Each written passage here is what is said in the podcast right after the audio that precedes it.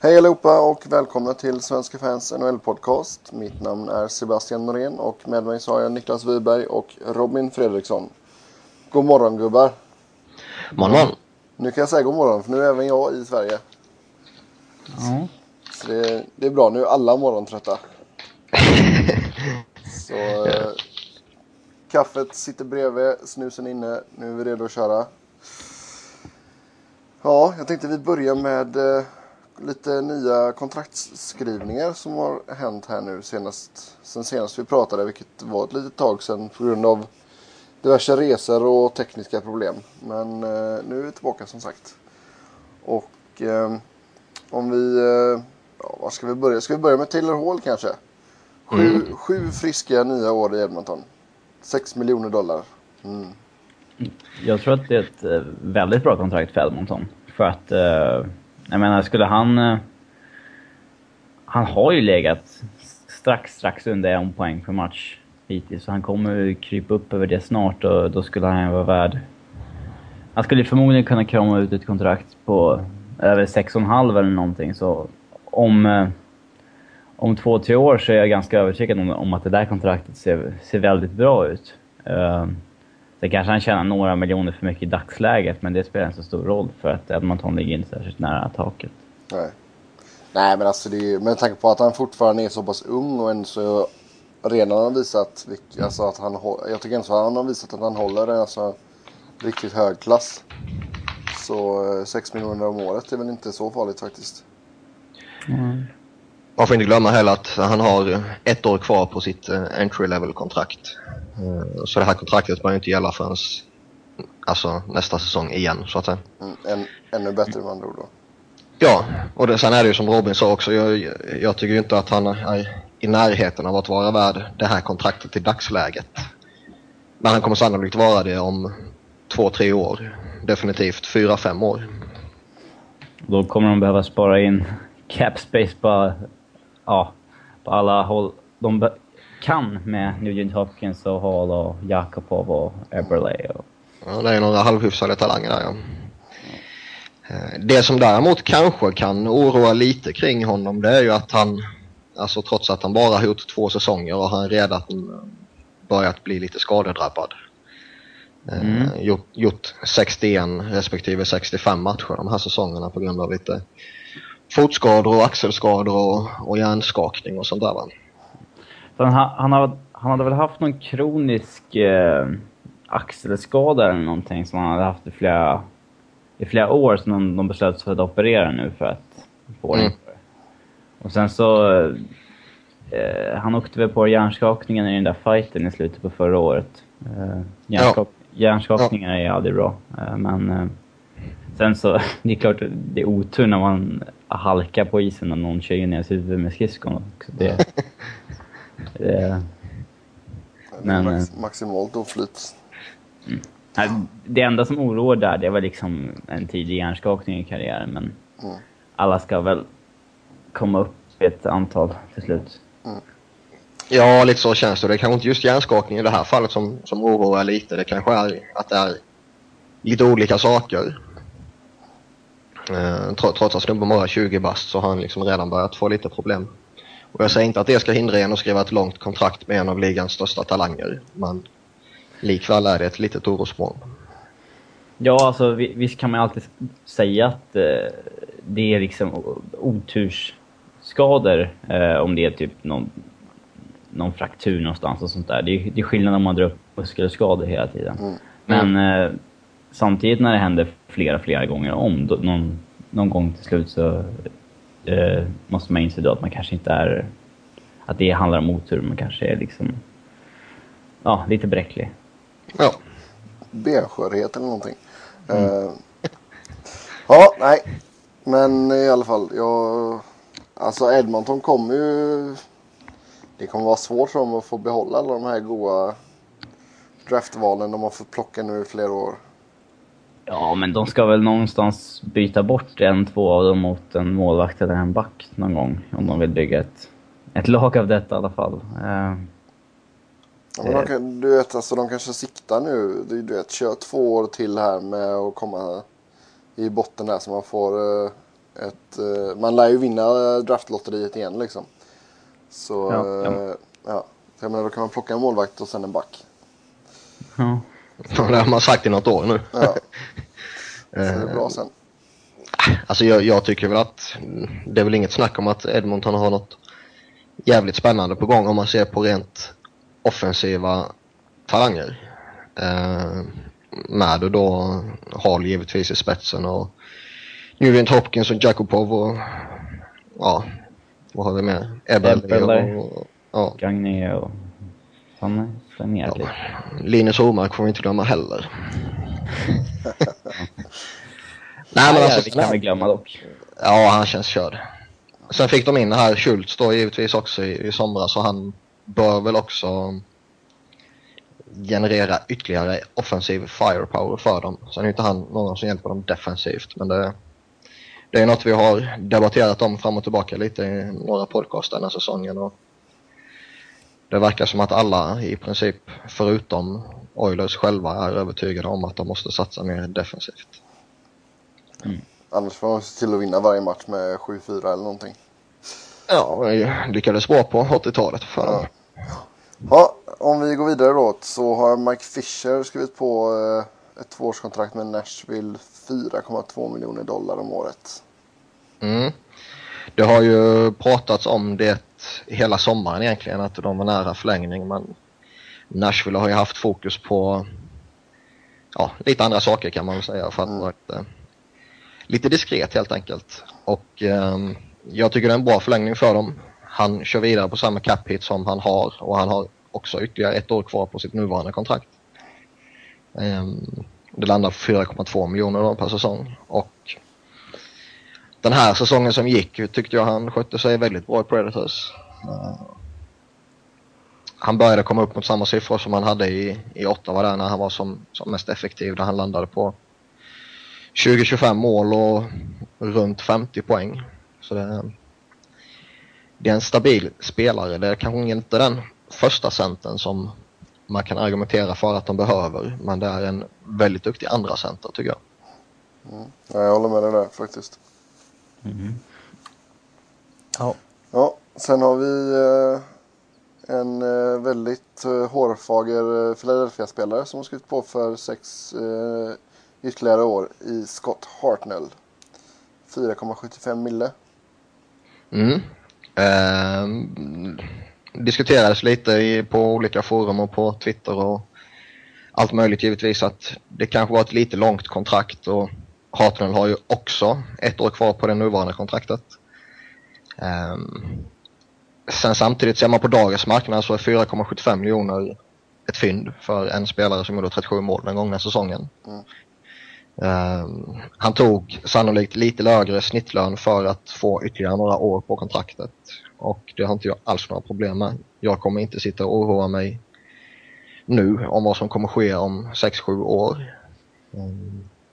Men kontraktet tar honom till han blir 37 år, och hur effektiv kommer han vara då? Det är liksom ingen som vet. Så det är ingen idé att oroa sig över det nu. Nej, men samtidigt får man väl se. Jag vet inte hur liksom, vad du fått för intryck av honom när det gäller alltså träning och sådana grejer. Alltså han är väldigt sällan skadad. Ja. Tittar man på hans alltså år i ligan, så är det ju alltså, spelar alla matcher liksom. Så där är det inga problem. Sen vet man ju inte vad som händer när han väl blir lite äldre. Alltså då kan man väldigt gärna gå sönder mer och mer och sova. Framförallt om man är just powerforward. Man får ryggproblem och sen får man problem med en baksida. Och så kan förfallet komma rätt fort. Men det börjar inte komma i tidiga 30-årsåldern, utan det kommer nog i så fall något av de sista åren då. Mm. Då får man se vad han uträttat under de första åren innan man kan bedöma det liksom. Är det inte mer att folk är oroliga för att han har varit lite alltså ojämn tidigare i sin karriär? För, alltså förra gången han gjorde över 30 baljer så fick han ett fall. Året efter gjorde bara 14 eller något sånt där. Och... Jo, han har varit lite upp och ner under framförallt hans tid i Philadelphia då, som har varit de senaste åren. Han har varit väldigt mycket upp och ner, men man får inte heller glömma att tittar man på de mest framgående eller framgångsrika kedjorna som Flyers har haft de senaste åren, så har de en gemensam nämnare och det är Scott Hartnell. Det var med Jeff Carter och Geoffrey LuPaul och Mike Knubel till viss del. Och sen var det ju den kända med Daniel Breer och Ville Leino, och nu är det med Claude Giroux och Jaromír Jágr i fjol och med allra största sannolikhet Jakub Vracek den kommande säsongen här. Mm. Så det är liksom en powerforward som... Han lever ju inte på sin snabbhet också. Det är ju det som gör att jag kan leva gott med den här dealen. Skulle det varit en spelartyp som är 28, 29, 30 år, som skriver ett 6-7 års kontrakt och som i princip uteslutande lever på sin snabbhet, då skulle jag varit väldigt orolig. Men där liksom givetvis är det viktigt att vara snabb, men det är ingenting som Hartnell i sitt spel är extremt beroende av. Han kan ju knappt åka sist kvar idag nästan. Mm. Nej, men lite så är det. Och liksom han är nyttig i deras forechecking. Han har ett bra skott. Och nu när han får spela med en riktig högklassig playmaker i Joe, så har det liksom gett utdelning också. Han är bra på att hitta trafiken framför mål. Han är bra på att styra. Och han är väldigt, väldigt viktig och omtyckt utanför isen också. Där han tar en rätt skön roll just i att guida de unga killarna framåt. Och det är någonting som Flyers genom åren har värdesatt väldigt, väldigt mycket. Ja, en annan spelare i Philly som har visat framfötterna är Wayne Simmonds. Och han har skrivit på för ytterligare 6 år. 3,975 miljoner. Drygt 4 kan vi säga. Han har ju också 1 år kvar på sitt nuvarande kontrakt som alla andra nästan. Mm. Och det är också ett kontrakt som jag är jättenöjd med. Han är bara 26 år. Eller förlåt, 23 år. Mm. Och har givetvis jättemånga år kvar. Är väl i dagsläget en generellt något sämre spelare än vad Scott Hartnell är. Men är en liten annan spelartyp. Där det framförallt är själva brunkandet som gör han så effektiv och så framgångsrik. Mm. Nu smäller in 28 mål den gångna säsongen, och jag tror att minst 25 av dem var ju alltså runt målburen där han styr in eller stött in returer och sådär. Och han var ju väldigt viktig i deras powerplay där han står framför mål och krigar. Jag gillar Simon som fan efter jag såg honom i Kings, alltså riktigt skön lirare. Ja, det är det verkligen. Han ger alltid allting, och sen har han givetvis... Alltså han har givetvis formsvackor också. Så han är inte så bra att han gör poäng och mål i varenda match liksom. Skulle han vara åt det skulle han fått ett bättre kontrakt givetvis. Mm. Men oavsett om det inte är några poäng som kommer, så gör han alltid sitt jobb. Och det är det som är det viktiga för den spelartypen. Mm. Det blir intressant att se om man kan ligga kvar på runt 25-30 mål. Eller om det var liksom en slump att det blev så många i år. Och han kommer ligga... Jag tror han kommer ligga runt någonting där med tanke på just det som Niklas sa, alltså typen av målen han gör. Ja, alltså kommer han få... Alltså med tanke på att JVR och Jágr försvann, så kommer han väl ganska stor sannolikhet ha en ganska gjuten topp 6-roll och powerplay-roll hela året. Vilket han inte hade i fjol. Alltså hela året. Nej, det stämmer. Sen tror jag det är nog lite väl stora förhoppningar och hoppas att han ska ligga kring 30 mål varje säsong. Ligger han kring 20-25 så är jag mer nöjd. Så länge han fortsätter med alltså just sin effektiva forechecking och liksom in i skiten hela tiden och står upp för sina lagkamrater när det behövs och hela den biten. Jo, men alltså just det, runt 25 tror jag verkligen att han kan fortsätta och leverera. Ja. Yes, om vi går till Montreal då, så Max Pacioretty, eller hur fan ska jag säga det här då? Pacioretty säger jag. Säger jag Pacioretty. Och jag sitter tyst och skrattar. Ja. Max Pacioretty, så. Max Pacioretty. Ja, i alla fall. 6 år, 4,5 miljoner. Mm. Ja. Det är väl rätt rimligt när man gör över 30 mål och 30 assist. Också bara 23 år gammal, så han har ju Han är lika gammal som Simmonds, så att känns ju väldigt befogat med ett sånt kontrakt när man gör 65 poäng en säsong. Mm. Ja, alltså enda diskussionen som har kommit upp på, alltså ute bland fansen, det är ju att han egentligen bara har varit riktigt bra en säsong. Och han har ju haft sina problem också där, bland annat det här med den och kära situationen. Mm. Det är ingen snack att det är en duktig spelare och en väldigt viktig spelare för Montreal, och jag tror säkert att han kommer ligga på 25-30 mål minst. Så länge de fortsätter ha en center av klass till honom, men det lär de ju fortsätta ha också. Men det är väl enda frågetecknet jag också kan se, det är att det är just i en säsong som man verkligen har visat att man inte kan lita på. Skulle han göra en liknande säsong en gång till med över 30 mål och 30 assist, då skulle han ju kräva minst 1 miljon mer liksom. Så att, det finns ju en fördel att skriva nu, givetvis. Det har du om man har ett stort förtroende för att han kommer vara så bra i alla fall. Ja, alltså jag är helt övertygad om att han kommer vara det. Jag tycker det är en väldigt skön spelare. Men det är väl den där problematiken jag kan se med det här kontraktet. Vilken center är det han brukar gå med? Är det Plekanec eller är det David Deschanier? Jag tror det är Deschanier mot slutet i alla fall. Oavsett vilket så är det 2 duktiga centra som står till hans förfogande. Ja. Man är kvar Deschanier på under 1 miljon och han gjorde över 60 poäng i fjol. Bra bang for the bucks. Mm. Ja, när han var 21 år så platsade han inte i AHL. Spelade han i East Coast Hockey League. Ett spikrakt uppåt. Aha. Ja, Scott Hannan, Nashville, skrev på för ytterligare 1 år, 1 miljon. Ja, det är väl ett av de senare free agent pickupsen.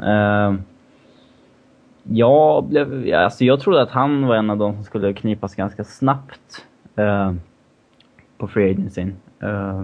För att jag gillar honom. Jag trodde väl att Detroit skulle vara ett av lagen som skulle vara intresserade. Men han har ju tydligen fått sitta och vänta lite på ett ganska skralt kontrakt till slut. När han var i Colorado för några år sedan så tjänade han över 4 miljoner. Och de tradade ju han till Washington. Sen hade han exakt 1 miljon i Calgary i fjol också. Nu får han samma sak i Nashville. Fast jag tror han kommer passa riktigt bra i Nashville i den här typen av defensiva hockeyn som de spelar. Och lite samma som Hall Gill, fast att han är en halv meter kortare ungefär.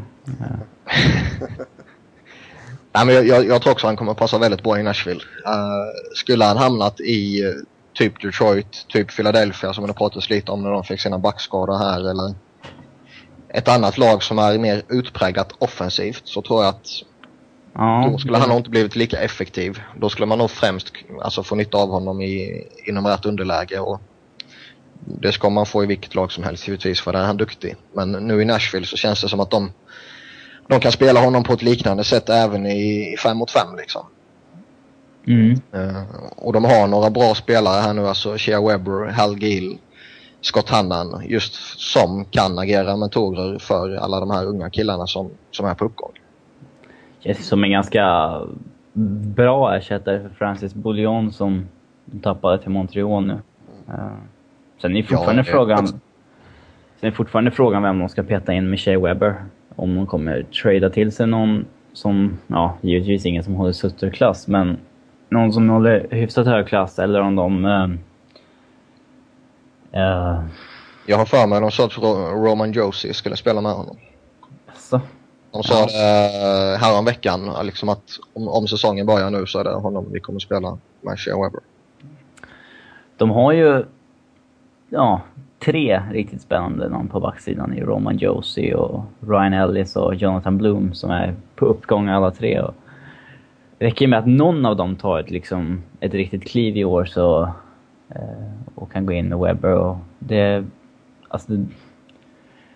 svårt att inte få ett lyft om du spelar bredvid Webber, så att Ja, eller så sätts man i situationer som man inte behärskar, med tanke på att de kommer matcha Shea Weber mot motståndarnas bästa spelare i varenda byte som finns.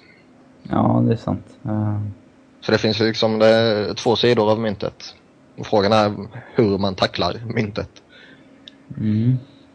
Just nu känns det som att det är Ryan Ellis av dem som man kommer ge ett jäkligt stort förtroende.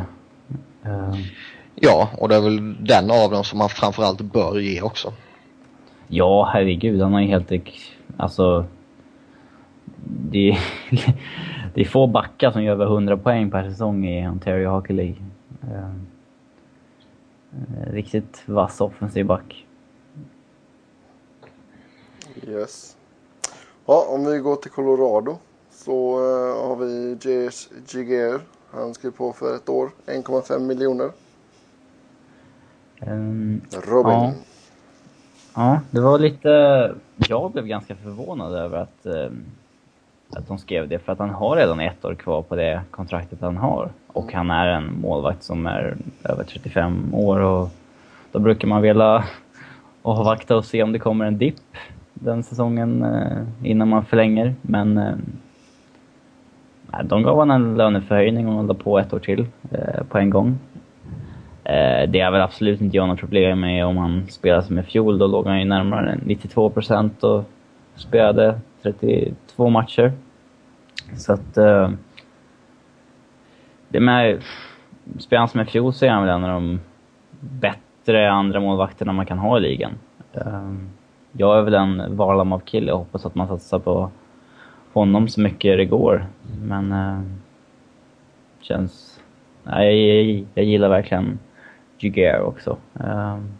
Det är nog många NHL-lag som hade velat ha in honom på 1,5 miljoner som saknar en stabil andra målvakt idag. Mm. Ja, det kan jag hålla med om. Alltså, det är klart, hans bästa år är väl bakom sig, men alltså, som du säger, alltså, han är ju verkligen en above average backup. Ja, det tycker jag han är. Verkligen. Ja. Men dagarna när han vinner Conn Smythe, trots att han inte ens vinner Stanley Cup, är väl över. Ja. Yes. Vårt sista kontrakt här då som vi ska prata om är Carolina, som har förlängt 6 år ytterligare med Jeff Skinner till en överkomlig summa på 7,25 miljoner dollar om året. Mm. Det känns lite gamble. Han hade ju en grym första säsong med över 30 mål och över 30 assist. Men så hade han en liten sophomore slump i år. Då han bara gjorde 20 baljer och 24 assist. Visserligen var han skadad närmare 20 matcher. Lite avstängningar så det var inkluderat efter att ha sparkat lite med skridskorna omkring sig. Men han känns som kanske nått lite för tidigt att ge det där långa kontraktet. Om man ska upp på över 5,5 miljoner i alla fall. Det måste jag säga. Men det är väl ingen katastrof direkt, men... Nej, jag gillar honom, och jag menar som du sa där, han hade ju en kalas första säsong liksom. Sen är det klart att det är ju alltså, frågar mig inte varför, men det är alltså sophomore slump, det händer ju fan mer än varannan spelare känns som. Ja. Så det, men jag menar nu kommer han ju få lira med ännu en stålbroder, och nej, jag tror det kommer gå bra för Skinner faktiskt. Ja, alltså man kan väl köra ett liknande resonemang som vi gjorde med Taylor Hall i början på programmet, och det är väl att han är väl kanske inte värd en sån cap hit i dagsläget. Sen återigen en spelare som har ytterligare ett år kvar på sitt nuvarande kontrakt. Men säg om 2, 3, 4 år så tror jag definitivt han är värd de här summorna. Om det nu inte blir så att lönetaket kommer rasa ner i något fruktansvärt under ett nytt kollektivavtal. Men då är det ju samma snack, precis alla kontrakt i hela ligan. Ja, exakt. Men det känns ändå som att alltså, det här är snubben som Carolina satsar på alltså, när man går framåt nu. Visst, man har Eric Stahl och man har Cam Ward, men om man ser på liksom vad som kommer underifrån så är det definitivt han som man bör satsa sina pengar på. Och jag tycker det är ett vettigt kontrakt att skriva, så länge han lever upp till potentialen, men det tror jag han kommer göra. Mm. Jo, men de ser väl honom som en framtida franchise-spelare liksom. Ja, de har inte så många andra up-and-coming-spelare att bygga sitt lag kring. På någon av positionerna egentligen. Nej, de kan nog få det. Jag vet inte hur det ser ut på deras målvaktssida, alltså bakom Ward. De har ju Brian Boucher som trasade en axel, om jag inte minns fel, för om det var 2 månader sedan eller vad det var, och han kommer vara borta i ett halvår. Och bakom honom har de Justin Peters, så det är liksom... Han visade ju bra kvaliteter förra säsongen, han var uppe några matcher. Men det är ju, han finns å andra sidan många målvakter som har varit uppe 5-10 matcher och levt på adrenalin liksom, och sen så har kommit en dipp. Sen kommer verkligheten ikapp då. Ja. Ja, hellre ha det än att ha det som Kings hade det i 10 år. Inte kunna hitta en enda jävla vettig målvakt. Ja, om vi lämnar kontrakten där då, så tänkte vi får väl ta och snacka lite om CBA-förhandlingarna. Vi fick ju till slut ett motbud, eller ett alternativt förslag som de hellre ville kalla det, av spelarfacket, som var ganska så långt ifrån vad ligan hade presenterat. Niklas, har du några detaljer? Nej, okay. Egentligen nej, inte. Nej, men vi kan ju säga det. Alltså, jag menar, lönetaket var väl, om inte, var väl drygt $16 miljoner eller någonting i skillnad, tror jag. Om inte mer. Och de ville väl hålla, jag tror de kunde tänka sig gå ner någon procent eller 2 på liksom vad de får, för just nu är det väl 50, vad är det de får nu, 53 va? Ja, jag tror det. Jag tror de kunde gå ner till typ 51 eller någonting. Men alltså de ligger ju väldigt långt från varandra.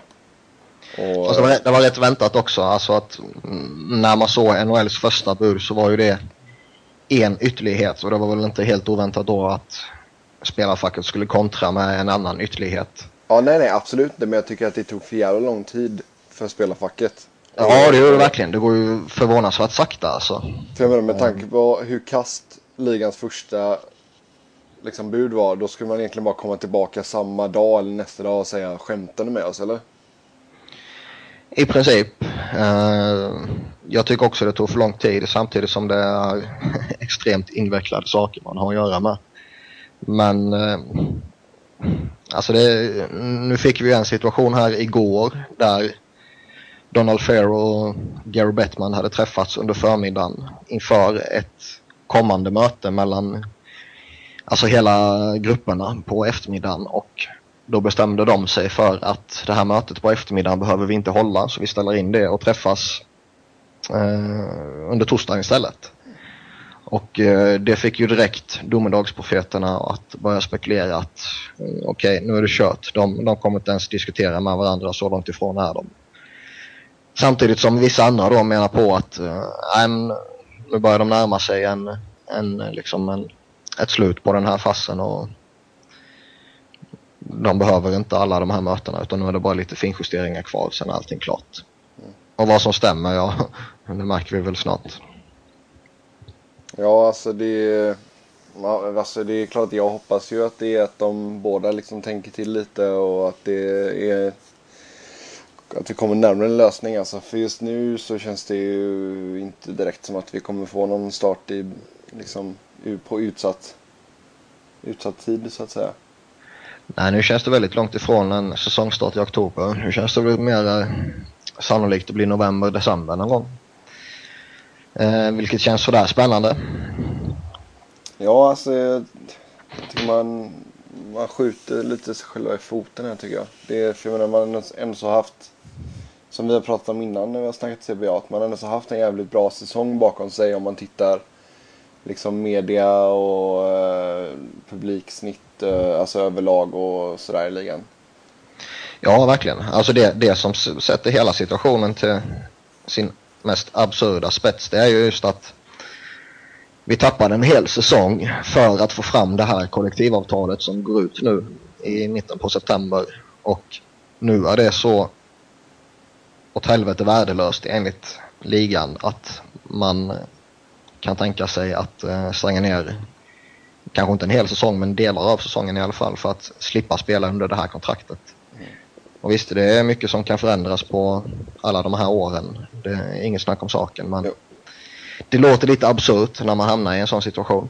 Jo, men det är ju ligans val också, för jag menar det kom rapporter om att spelarna var okej att köra ett år till med det nuvarande. Ja, det är de jättetydliga med. Ja. Att vi kan tänka oss köra med det här och liksom förhandla under tiden. Det hade varit absolut den bästa dealen. Alltså om man nu är så långt ifrån en lösning liksom. Ja. Och sen är det åter det här då diskussionerna liksom att det pratas så jättemycket om att ligan och ägarna till lagen vill få ner alla de här långa kontrakten och de dyra kontrakten och allt sånt där. Men sen fortsätter man ändå att dela ut sådana här kontrakt som vi såg med Taylor Hall och Jeff Skinner och det med Shea Weber till exempel och Scott Hartnell och allt som har kommit den senaste tiden här nu, va? Mm. Vi får ju inte glömma Ryan Sudo och Zach Parise till exempel då. Nej. Alltså just det blir ju lite alltså motsägelsefulla känslor också.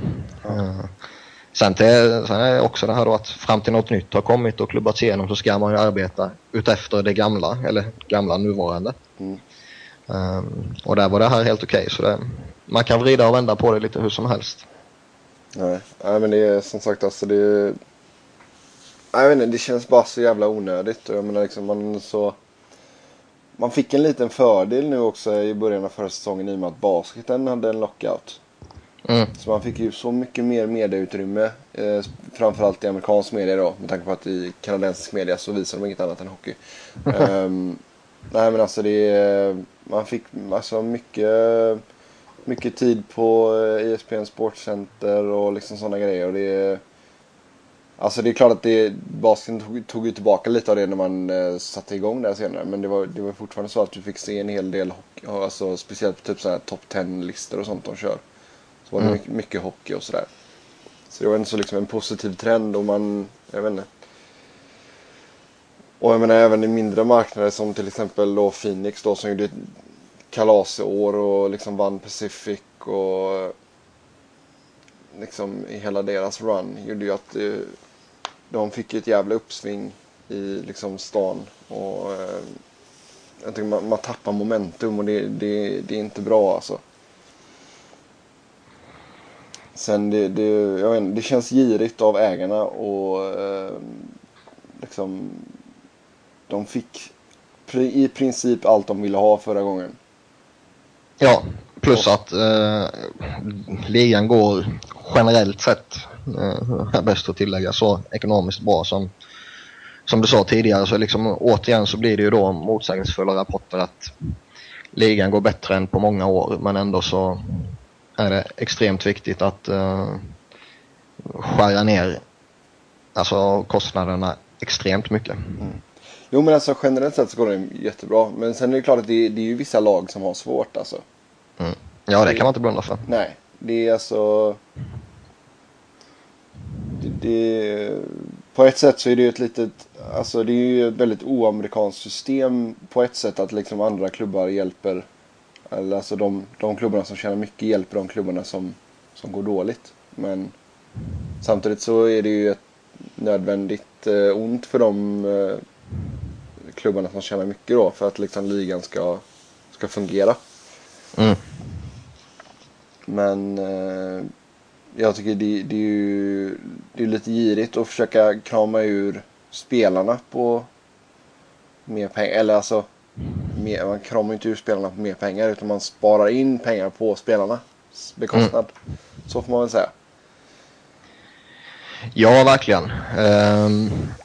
Och det går ju mycket diskussioner återigen då, liksom att det är spelarna som bär hela ligan, och utan spelarna skulle ligan inte vara någonting, och Det är 100% sanning. Jo, men samtidigt utan ägare och sånt så skulle det inte finnas någon att betala dem heller. Nej. Återigen, man kan vända och vrida på det lite hur som helst. Så jag menar, liksom, jag tycker en split 50-50 på det här med liksom, hockey revenue och sådär, det låter inte främmande för mig i alla fall.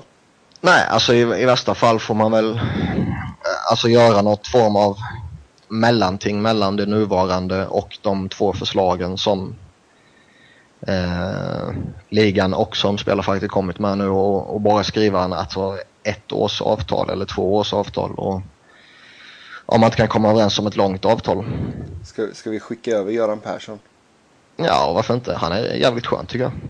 Ja. Kan man bara sitta där och dra historien om när Helmut Kohl äter smör för att få alla smör?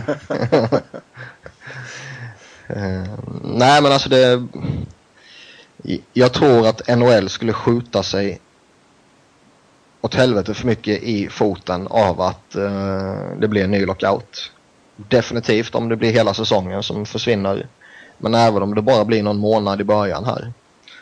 Med tanke på att man hade en lockout för inte så länge sedan. Så, alltså, jag tror man kommer... Ja, alltså det håller ju inte att ha 3 lockouter på alltså, mindre än, vad blir det? Ja. 20 år eller någonting. Ja. Ja. Nej, men alltså det, jag tror inte man kommer tappa så mycket fans. För alltså fansen kommer alltid tillbaka när det väl börjar igen, om man är en riktig supporter givetvis. Mm. Däremot kommer man tappa väldigt mycket anseende.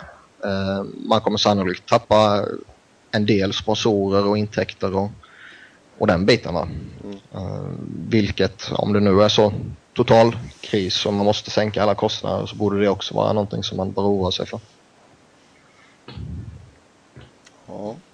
Men om vi, alltså nu får jag ju spela lite djävulens advokat här. Om vi då inte får någon start här inom en liksom, vad ska man säga, rimlig tidsperiod, vad kommer spelarna att stanna i USA eller kommer de att ge sig ut till Europa?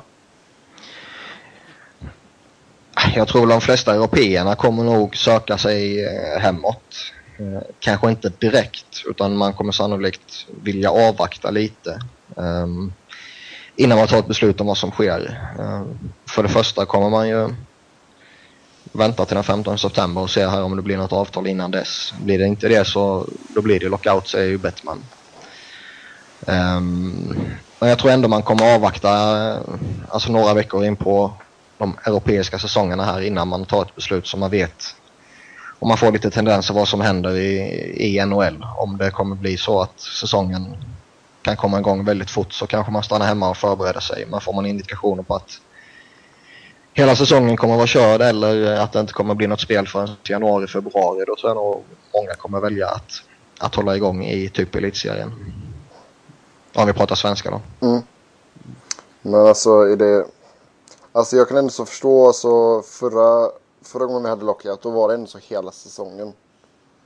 Ja, för det visste man inte från början. Nej. Men vi vet. Men alltså det var ju väldigt många lag som tog in en hel del NHL-lirare då.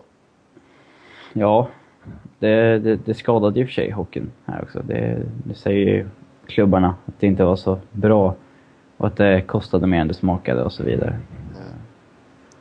Frölunda vann SM-guld, så jag klagar inte. Ja, det har gått jävligt bra för dem sedan dess. Nej, det har det i och för sig inte gjort. Men... det är bara Lundqvist fel. Ja, han får komma tillbaka. Nej, men alltså är det verkligen värt att ta liksom, för jag menar, vissa klubbar skulle kunna ta hem, jag vet inte, 8-9 spelare mer eller mindre ju. Ja, alltså ett sånt lag som Modo skulle kunna plocka hem, som du säger, en hel drös med spelare, och det är inte vilka spelare som helst. Däremot så alltså får man tidiga indikationer på att hela säsongen i NHL kommer att vara körd, då tror jag man kan överväga att göra det, så länge det inte blir ekonomiskt ohållbart med alla försäkringar och hela den biten. Men jag tror också man, som Robin sa där, att man kommer vara lite restriktiv i början här, just för att det blev kanske inte någon sån dundersuccé för just själva klubbarna senaste hände. Nej, man måste ju ha det i färskt minne liksom. Ja, helt enkelt.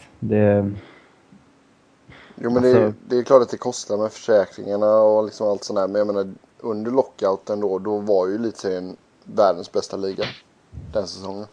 Mm. Sen får man inte glömma nu heller att då fanns det ju inte hotet ska man säga, men konkurrensen från KHL på samma sätt som det gör nu. Det röda hotet. Det röda hotet, ja. Så jag tror att en hel del spelare kommer nog söka sig dit också. Och jag tror att KHL på ett annat sätt kommer vara beredd att öppna plånboken för att få in spelare. Även om det bara rör sig om 3 veckor eller 1,5 månad liksom.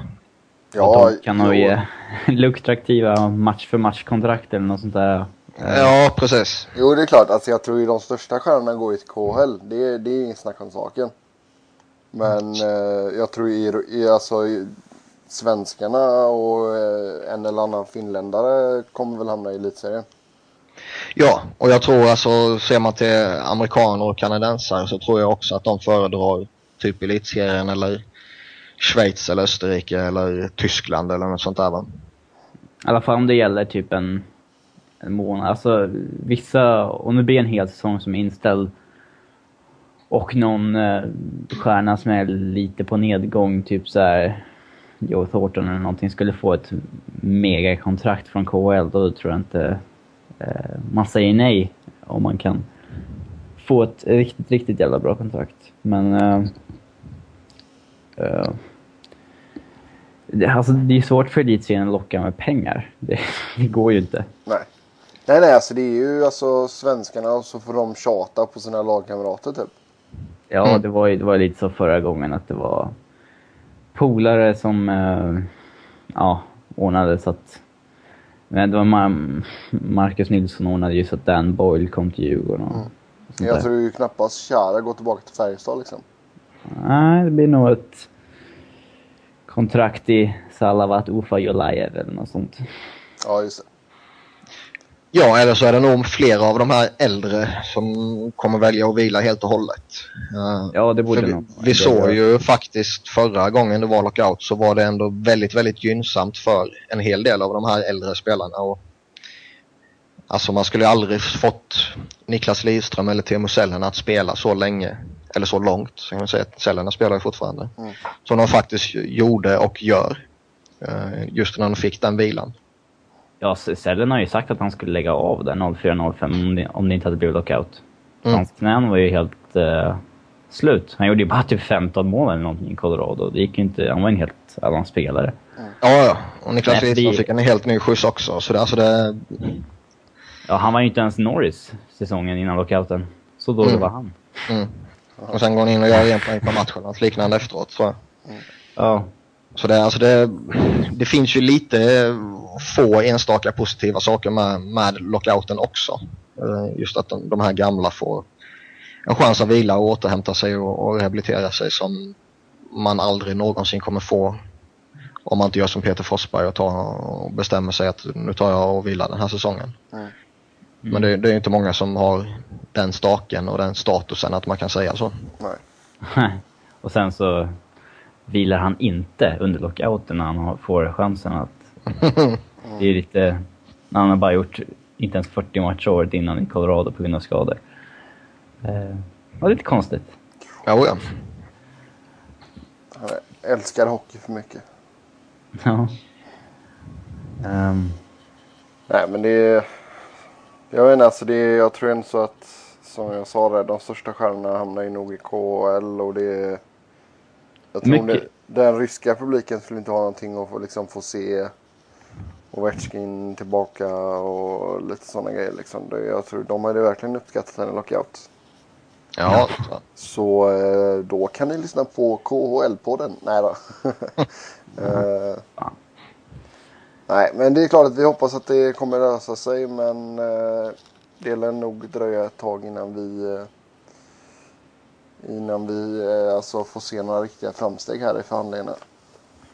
Hur mycket kostar egentligen att försäkra de här nödspelarna om de kommer till Sverige till exempelvis och erbjuder sig spela gratis? Hur mycket kostar det ändå liksom i Jag har faktiskt ingen aning. Jag tror det har en del att göra med vilket kontrakt man har med sin riktiga klubb, så att säga. Mm. Hur välbetalt det är och hur långt det är och hela den biten. Så, det kan ju ställa till vissa problem för de som har långa och dyra kontrakt. Jag tror det avgör en hel del. Så det är nog inga problem för Djurgården att gå in och försäkra Kronwalls 8-årskontrakt på $5 miljoner per år, typ. Det kan bli svårt. Niklas Falkfjärd kom back helt enkelt. Ja, han har varit samma klass. Ja, men det är... Fast då, både Patrik Hörnqvist och Kronwall och Douglas Murray har sagt att de vill spela i Allsvenskan och i Djurgården om det blir lockout. Men alltså om de ska till Sverige. Men ja, finns det inte pengar så finns det inte pengar. Nej, det är det. Alltså, jag tror väl att de flesta NHL-proffsen, förutom kanske de där alltså brunkarna som har problem att platsa i en fjärde kedja som ja, de kanske inte har möjligheten att spela gratis, om man säger.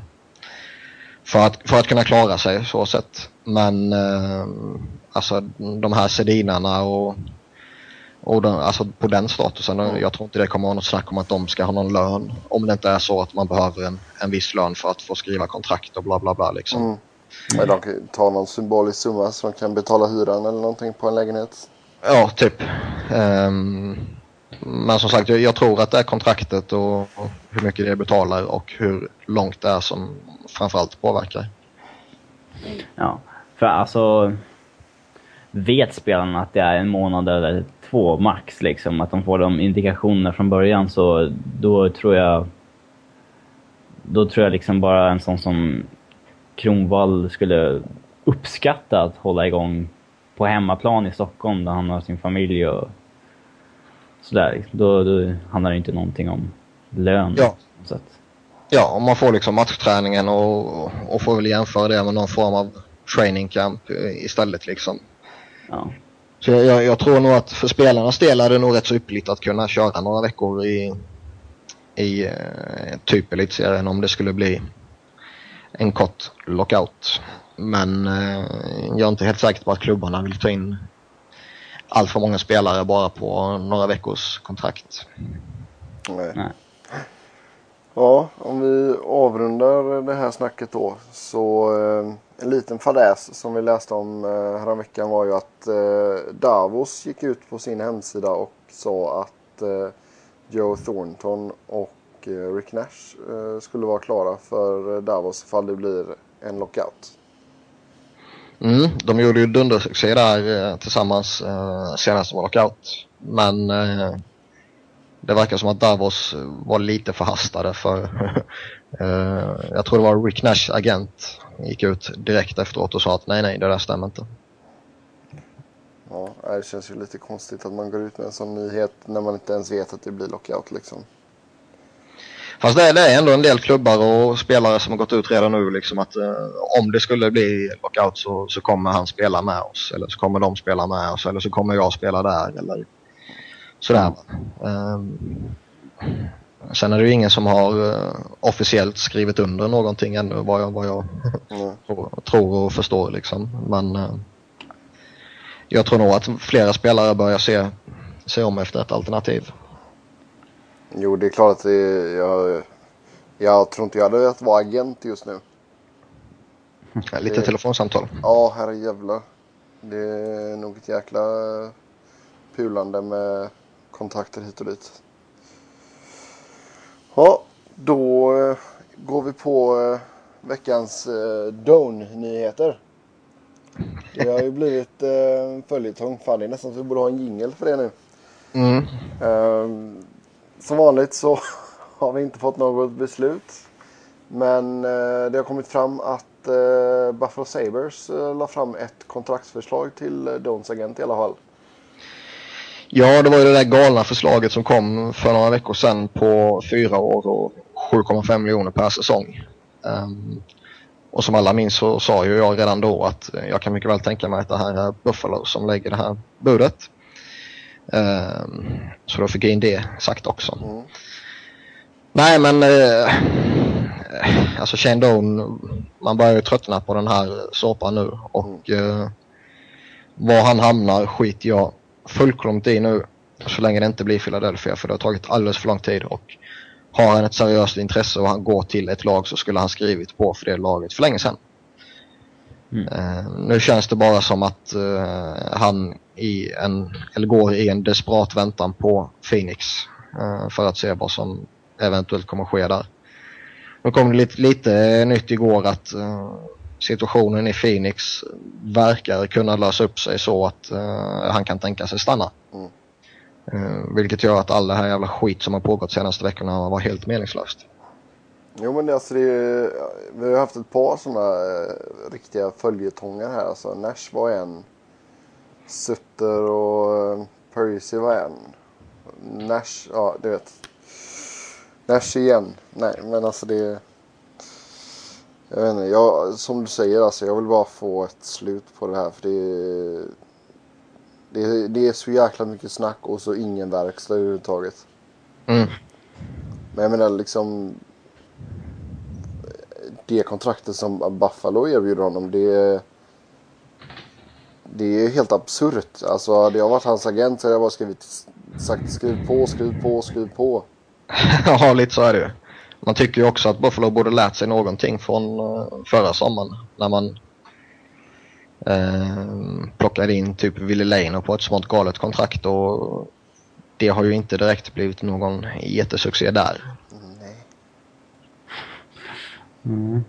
Det var snällt sagt faktiskt. Nej, men alltså det är... Alltså jag kan förstå att Don vill ha bra betalt nu, för det är ändå så nog det sista kontraktet han kommer skriva. Ja.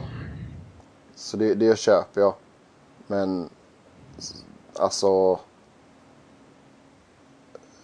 det är ju fortfarande helt sjukt. 7,5 i 4 år. Nej, ger man det till en spelare som går på ett plus 35-kontrakt också liksom, så är det... Alltså det är idioti, det finns inget sätt att beskriva det. Mm. Så är det bra igen inte. Nej, absolut inte. Ja, vad har vi annars för rykten? Det var väl något litet surr om en comeback också, va? 2 comebacker till och med. 2? Jajamän. Dels så sägs Alexej Kovalev vara sugen på en comeback i NHL, och enligt rykten har han fått, ja, inte kontrakt, men fått intresse av något eller några lag. Måste vara Detroit, garanterat. Ja, typ. Nej, men Montreal sägs faktiskt vara lite intresserad av att ta tillbaka honom. Sen om det bara är ett galet rykte eller om det finns substans i det är svårt att säga. Men det är ett av lagen det enda laget jag har sett som har nämnts som just intresserade. Och han var ju inte särskilt het den säsongen som gick här nu, när han gjorde typ 5 mål eller någonting på... 1 mål. Ja, inte ens så bra. Men jag har ju väldigt svårt att se att han skulle faktiskt kunna uträtta någonting i NHL i dagsläget. Och han var ju inte så jädra het när han lämnade NHL heller. Nej, det är också en spelare som måste in på en topp 6-roll om man ska vara göra någon nytta alls. Vilket lag var han in i en topp 6-roll? Alltså, han var inte bra... Säsongen 10-11, han var inte bra säsongen 09-10 heller. Sista året i Montreal, då hade han liksom okej klass. Mm. Ja, det är väl typ Phoenix eller Islanders eller något sånt. Ja, jag kan tänka mig att eventuellt att något av de förväntade bottenlagen skriver honom på ett halvhyfsat kontrakt på 1 år. Och sen försöker, om han gör det bra, göra sig av med honom vid trading deadline. Mm.